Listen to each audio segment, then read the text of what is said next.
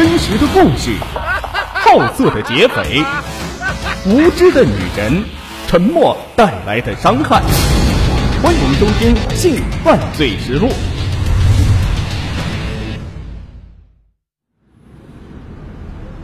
吉隆镇是惠东县东部一个繁华的小镇。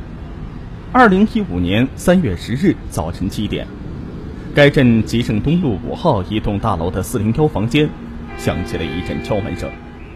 房内的三个女孩王雪莲、许丽丽和张莎莎都被敲门声音给惊醒。三个女孩子是附近一家体育用品旗舰店的员工，她们住的是一幢四层楼房，每层有十个房间。三楼相同位置住着另外两名男同事。二楼则住着老板陈刚夫妻一家。张莎莎以为是老板来催上班，三两下穿好衣服，跳下床，打开房门，一个身着黑色黑裤的男子便窜了进来。未等张莎莎反应过来，那男子迅速反锁，掏出一把剪刀，闷吼一声：“都别动，不许喊！”三个女孩顿时傻了眼。劫匪板寸头，瘦脸。形容猥琐，个头比三个女孩都小。刚穿好衣服的王雪莲顿时心里一沉，心里暗自叫苦：怎么是他？王雪莲十九岁，许丽丽十七岁，张莎莎十六岁，三人是江西省丰城市张巷镇人。一年前，王雪莲和许丽丽一起来到广东一家专卖店当营业员，两人形象好，口齿伶俐，深得老板的器重。月薪三千余元。张莎莎是许丽丽表妹，不久前被表姐推荐给老板，也来到这里打工。三个姐妹涉世不深，单纯快乐。王雪莲身高一米七，皮肤白皙，是一个健美漂亮的女孩。二零一五年二月初的一个下午，王雪莲在宿舍里洗衣服，这时一名消瘦的男子没有敲门就进了屋。向她借热得快。男孩大约二十岁左右，自称叫唐武，湖南人，在三楼租房住。他有意和王雪莲搭讪，问王雪莲是哪里人，月薪怎么样，有没有男朋友。王雪莲不满他没敲门就进屋，随口敷衍了几句，说自己要去上班。那人才不情愿的姗姗而去。此后，王雪莲几次回宿舍，唐武总是殷勤的跟他套近乎。看他其貌不扬，举止又粗鲁，王雪莲每次见了他就赶快跑上楼。但是他的清高，反而是激怒了对方。有一次，唐武把他堵在楼道里，开口要他做他的女朋友。王雪莲挣脱不得时，同屋女孩许丽丽正好出来，唐武只得放手。从那以后，王雪莲再回宿舍都要和两名女伴一起结伴。过了两个月提心吊胆的日子，此后王雪莲再未见到唐武。一打听得知他也搬走了，他这才松了口气。如今令王雪莲惊骇的是，这个劫匪正是多次骚扰他的唐武。这次，他像个凶神恶煞一般，把钱和卡统统拿出来，给老子乖乖的。唐武压着张莎莎走向床前。随后，他让三个女孩把钱包和手机交出来。他翻遍了三个钱包，只搜到一百多元零钞，顿时是勃然大怒：“你们刚发的薪水呢？说，把钱都藏到哪儿了？”这时，许丽丽壮着胆子说：“我们没发薪水，你先把手机拿走吧。等发工资之后，我们拿钱去赎，好吗？”唐武不予理睬。突然指着放在桌子上的一根插座电源线，对张莎莎吼道：“快，用电线把他们俩绑起来！”见张莎莎没动，他用剪刀在张莎莎的眼前晃了晃。张莎莎吓得赶紧拿电源线把表姐许丽丽的双手给反剪。这时，王雪莲突然上前跪下，抱住黑衣唐武的大腿，一边用眼神示意两个姐妹上前夺剪刀。一边哀求道：“大哥，求求你放了我们吧，以后我们交个朋友。”唐武身高大约一米六十，单薄瘦弱，三个女孩都比唐武高出一头。此时如果三人合力相搏，未必斗不过他。但是可惜，另外两个女孩却毫无斗志，第一次自救良机转瞬即逝。见被人抱住，唐武有些吃惊，后退一步想转身离去，但看到其余两个女孩吓得躲到一边，不敢上前。他胆子又大了，一脚把王雪莲踢开，对着王雪莲的手就是一剪刀，怒吼道：“你给老子找死啊！”王雪莲一挡，手背立时被划出了血。他只得松开手，退回床前。怕被伤害，他也不敢再轻举妄动。紧接着，唐虎命令张莎莎取下挂在墙上的热得快电源线，去捆绑王雪莲的双手。张莎莎只得照办。当张莎莎取下电源线，刚靠近王雪莲，就听见有人敲门，还清楚的听见门外传来一声叫喊：“快点起来吃饭了！”三人均听出是住在三楼的男同事崔卫和赵雷。原来呢，许丽丽等人喜欢睡懒觉，老板陈刚便让崔卫和赵雷每天早晨定时下来喊他们。砰砰砰，敲门声不断，屋内却一片沉寂。敲门声令唐武十分的慌乱，他马上低声喝问王雪莲：“对方这是谁呀？”王雪莲如实相告。唐武威逼他说：“快点说，还没起床，打发他们走。”见三个女孩犹豫着，唐武就用剪刀戳着王雪莲，紧张的怒斥道：“快点照我说的做，不然划了你的脸！”这是极为难得的一次自救机会。此时，王雪莲和张莎莎均未被捆绑，如果两个人合力抗暴或大呼救命。门外近在咫尺的两名男同事定会踹门进入，但是因为胆怯，两人谁都不敢妄动，还一起冲门外喊：“你们先去，我们马上下楼。”崔卫跟赵雷转身走了，就这样错失了第二次获救的机会。此时是早上七点四十分，两名男同事一走，唐武又嚣张起来，马上令张莎莎把王雪莲捆绑起来。他又在抽屉里翻出一根跳绳，胡乱的把张莎莎反剪双手，喝令他们老老实实蹲在墙角。他开始对三个女孩贴身搜查，搜查半天也未搜出一分钱。他又盯着三个女孩，不怀好意的琢磨起来，一丝得意的淫笑浮上了嘴角。三个少女正值花季，体型曼妙，青春勃发，唐武看得发痴。突然上前，把手伸向张莎莎的胸部。张莎莎极力挣扎，可是由于双手被缚，很快她就被唐武按倒在了床上。这个是真操如生命的女孩，使劲的挣脱掉捆在手上的绳子，一边风一般的逃向了屋门，一边大喊：“救命啊！”这猝不及防的变故令唐武吓了一跳，怕他再喊，他随即冲上前去。对着他的脖颈就是一剪刀，张莎莎一下栽倒在地上。唐武再次扑上去，对着他又是一阵乱捅乱扎。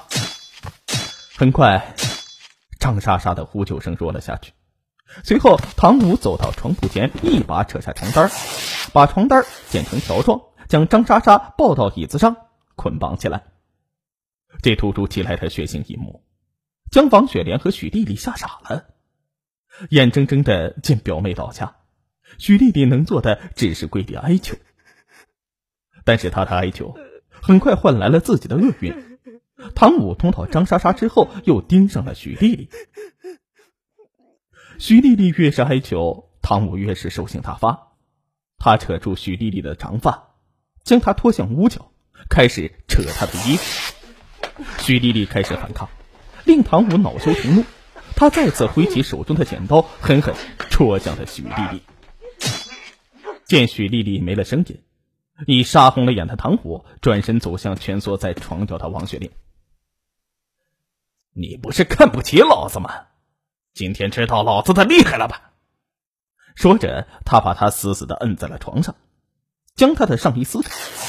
王雪莲哭着哀求：“大哥，求求你放过我！”我还是个姑娘，将来要出嫁呀。唐武却狞笑着又扯下他的裤子。这时门外再次敲门声，砰砰砰。原来崔卫和赵雷下楼吃早餐时，恰巧碰上了老板陈刚。陈刚见三名女职员没有下楼吃早餐，便催他们吃完饭后赶紧喊他们上班。两个男孩敲了一阵，见屋内仍然没有动静，就气恼的用拳头砸门，没好气的喊他们：“老板生气了，你们快起来上班啊！”敲门声声，王雪莲却仍在沉默。咚咚的砸门声让唐武顿时紧张起来，他紧张的望着门外。对压在身下的王雪莲说：“快点，让他们走开。”此时，王雪莲吓得几乎说不出话来，但仍努力镇静着，冲着门外大声喊道：“你们先下楼吧。”门外男同事听见了王雪莲的声音，并不离开，大喊道：“今天是你领班，店里没人，老板生气了，你赶快起来上班啊！”王雪莲不知如何回答，她踌躇着。唐武帝喝道：“就说你们生病了。”王雪莲这时如果是激烈反抗，一定会被门外的男同事察觉。崔赵二人也觉得三个女同事今天非常的反常，正想砸门，却听见王雪莲的声音清晰而又平静：“我们三个今天身体都不舒服，肚子疼，请代我们向老板请假，好吗？”崔魏二人都觉得诧异，但又不好贸然闯入，犹豫了一下，两人下楼找老板汇报去了。就这样，第三次求救机会再一次的被放弃了。此时是早晨八点四十分，两个男孩前脚刚走，一下得瑟瑟发抖的唐武便又嚣张起来，他像狼戏弄羊一样逼问王雪莲为何瞧不起他。王雪莲是极力的辩白。说自己从未瞧不起他，唐武吼道：“既然你不讨厌我，我吻你时为什么拼命的反抗？”说完，他把王雪莲再次扑倒在床上，并用剪刀去剪她的手指，问她爱不爱他。疼痛钻心，王雪莲闭紧嘴巴，不敢喊叫。他的沉默激起了唐武更加强烈的施虐欲。这时，敲门声再次响起，并呼叫三个女孩的名字。原来这一次是老板陈刚亲自来催三个女孩子上班。唐武吓得一把捂住王雪莲的嘴巴，见门外的人一直敲门，唐武便松开她的嘴巴，让她告诉对方先走，自己马上就下楼。王雪莲听出是老板的声音，恐惧之下只得照办。陈刚前脚刚走，唐武又要施暴。这一次，王雪莲拼命的反抗，并一口将唐武拿剪刀的手咬得鲜血淋漓。早已丧失理智的唐武对着王雪莲是一阵猛刺猛扎，鲜血喷溅中，他昏迷了过去。唐武认为王雪莲已经死了，随后又分别摸了两个女伴的口鼻，两个女孩身体早就已经是冰冷了。唐武随后走向了卫生间，冲洗身上的血迹。几分钟之后，听到楼外没有动静，他打开门溜了出去。此时，老板陈刚就站在门口。原来八点五十分左右，见三个女孩还没来上班，老板陈刚决定去宿舍看看他们。来到了四零幺房门前，被王雪莲敷衍之后，他就走到四楼的楼梯口抽烟。等了好一会儿，三个女孩子还不出来，他觉得奇怪呀，又返回四零幺房门。却听见屋内传来水流的声音。正奇怪时，一名赤裸上身的男子从房内匆忙出来，并锁上了门。看见陈刚，男子拔腿就跑。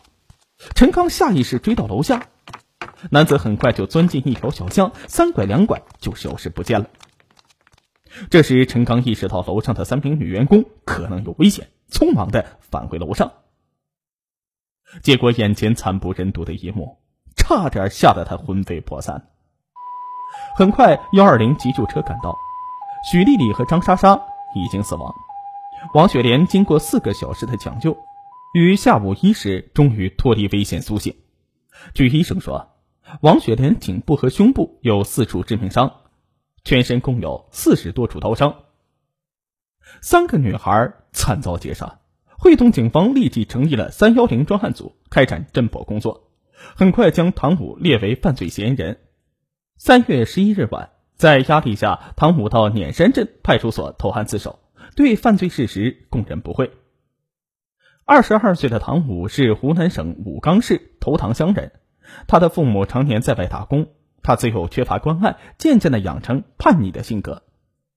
小学五年级时，他曾因抢劫伤人被警方拘留过。二零一一年底，十八岁的唐武辍学后来到吉隆镇一家鞋厂打工，过着边赌博边打工的混乱生活。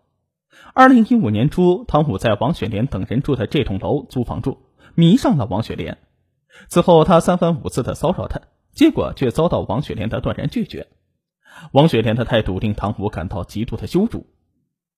二零一五年二月，唐武由于工作失误，跟主管顶撞时动手打了对方，遭到工厂的除名。更悲催的是，房东见他连续两个月未交房租，就把他赶出了出租屋。唐武连个住的地方都没有，过着饥一顿饱一顿的生活。没有经济来源的唐武便动起了抢劫的念头，但是因为身材单薄，他曾跟踪过好几个抢劫对象，均不敢下手。三月初的一天，他在吉盛街东游西逛，突然发现了王雪莲、张莎莎和许丽丽在有说有笑的逛街购物。他突然想起这天是三个打工妹发薪水的日子，他很快就把他们列为作案的目标。三月十日晚上，唐武在楼梯间坐了一夜。又冷又饿的他决定下手。当晚，他先后两次敲门，但三个女孩子睡熟，并没有开门。早上七点，唐武再次敲门，张莎莎误以为老板催他们上班，开门之后被他闯了进来。落网之后，唐武交代，敲开门之后，他持剪刀恐吓，实际上心里也在打鼓，毕竟他身体单薄，三个女孩子当时如果齐心协力，他未必能够制服。况且出租屋的隔音效果非常不好，三个女孩子如果大声呼救，势必引起左邻右舍的警觉。但当他大喊打劫之后，看到三个女孩竟吓得噤若寒蝉，他于是有了自信心。那天他本来是想报复王雪莲，抢点钱之后去上网赌博，更没想过杀人。但随着三个女孩分别被捆绑之后，看见她们一个个服服帖帖、色令智昏的，他又产生了强暴三名少女的想法。但是令他意外的是，三个在他眼里柔弱的像羔羊的少女，在贞操受到侵犯时，却无一例外的以死相搏。惊慌之中，他才失控，开始杀人。二零一六年四月初，广东省惠东县检察院以抢劫杀人罪对犯罪嫌疑人唐武正式批捕。目前。本案在进一步的审理之中。一个胆小猥琐的劫匪，一把剪刀，三个花季少女，一次又一次的敲门声，最后的结局却是一场失控的血腥劫杀。如此惨案不仅令人唏嘘沉重了，此案发人深省。作为女性，在遇到生命危险时，一定要保持头脑的清醒，学会观察周围的情况。虽然不一定要选择与犯罪分子以死相搏。但是也绝不能够一味的胆怯软弱，甘做沉默的羔羊。要知道啊，一味的妥协忍让，只能换来更加危险的处境。要努力抓住各种求生的良机，学会自救，从而保全自己。